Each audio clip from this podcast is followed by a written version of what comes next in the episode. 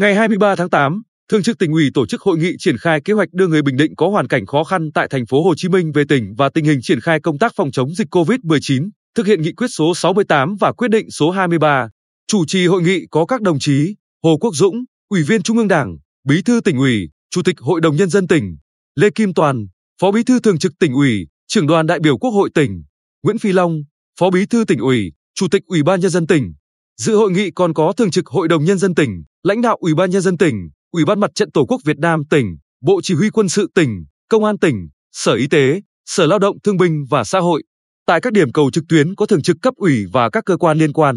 Từ ngày 20 tháng 7 đến nay, tỉnh Bình Định đã thực hiện 7 đợt tiếp nhận với 1.322 công dân có hoàn cảnh khó khăn từ thành phố Hồ Chí Minh trở về. Để tiếp tục chương trình nhân văn, thể hiện trách nhiệm, nghĩa tình của địa phương đối với công dân, Bình Định xây dựng kế hoạch tổ chức tiếp nhận, cách ly công dân từ thành phố Hồ Chí Minh và một số tỉnh phía Nam về tỉnh. Theo đó, đối tượng của chương trình là người dân Bình Định đang làm ăn, sinh sống, học tập tại thành phố Hồ Chí Minh và một số tỉnh phía Nam có hoàn cảnh đặc biệt khó khăn và có nhu cầu trở về quê hương. Trong đó, ưu tiên cho người đi chữa bệnh, đã khỏi bệnh nhưng chưa thể trở về quê, phụ nữ mang thai, phụ nữ nuôi con nhỏ dưới 36 tháng tuổi, người khuyết tật có hoàn cảnh đặc biệt khó khăn.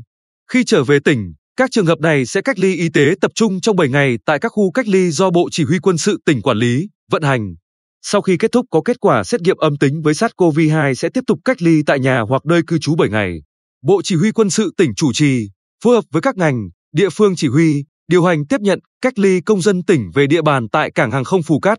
Phối hợp Sở Y tế, Công an tỉnh điều phối về các địa điểm cách ly trên địa bàn tỉnh đảm bảo chặt chẽ, tuân thủ nghiêm các quy định phòng chống dịch COVID-19. Ủy ban nhân dân các huyện, thị xã, thành phố tuyên truyền, vận động nhân dân trên địa bàn chấp hành các quy định về phòng chống dịch, tạo mọi điều kiện thuận lợi cho bộ phận tiếp nhận, vận chuyển người dân trở về đến các khu cách ly y tế tập trung an toàn.